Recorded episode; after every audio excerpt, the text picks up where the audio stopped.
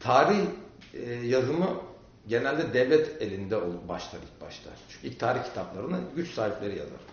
Dolayısıyla biraz sağa çeker, devlete doğru çeker. Sivilleşmiş toplumlarda bunu eleştiren bir tarih yazıcılığı da ortaya çıkmıştır. Özellikle 1960'lardan 70'lerde sonra Avrupa'da artık tamamen siyasetin dışında işte kadının tarihi, mağduniyet tarihi diyoruz, Sabalt'ın, edilmişlerin tarihi, işte eşcinsellerin tarihi, köylülerin tarihi. O solcuda bir damar vardır. Ee, bunun iki nedeni var. Bir oradaki siyasi ortam özellikle 50'lerden 60'lardan sonra, 60'lardan 70'lerden sonra özellikle artık e, de- devlete karşı isyankar bir toplumun oluşması. Bunu yazacak tarihçileri hazırlamıştı. Ama öteki tarafta zaten Avrupa'nın kendi e, arşivlerinde bu anlamda kaynaklar vardır. Niye vardır? Bu arşivlerde yabancı şey bu arşivlerde taşlı teşkilatının kayıtları kalmıştır. Bu arşivlerde arşivin dışında e, gazete, matbaa olduğu için gazete, günlük, anı, seyahatname gibi bir sürü çeşitli kaynak, roman, yani bir de devletin gözünün dışında bir şey gösterecek kaynaklar vardır. Osmanlı tarihçiliğinde ve tarihinde bu ikisi de, de sıkıntı var. Birincisi genel anlamda bize devlet çok kusandığı için hala devletin karşısında sivil bir ortam yani bugün muha- hükümete muhalif olanlar da devlet yani devleti istiyorlar aslında. Devlet küçülsün istemiyorlar. Devlet o görüşün elinde olmasını istiyor. Devletin e, kendisinin kutsallığı sorgulanmıyor. Batı'da sorgulanıyor.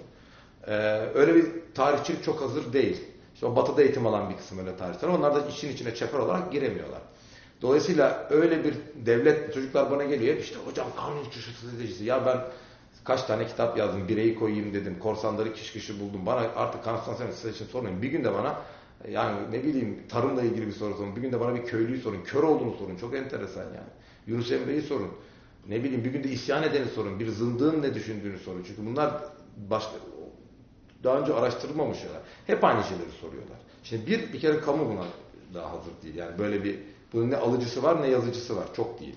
İki kaynaklarla ilgili bir problem var. Osmanlılar'da matbaa olmadı ve merkezi bir devlette olup işte taşradaki e, yazışmaların da büyük bir çoğunluğu kaybolduğu için biz devletin gözü resmi gözünden, yandaş e, arşivinden başka bir şey görmüyoruz. Mesela ezdi bir isyankar ne düşünüyor? Bunu e, satır aralarından çıkarmak çok zor. Ya da ne bileyim e, değişik din grupları ya da mezhep grupları diyelim koşturulmuş. Bunların kendi görüşlerine ya da işte cezaya çarptırılmış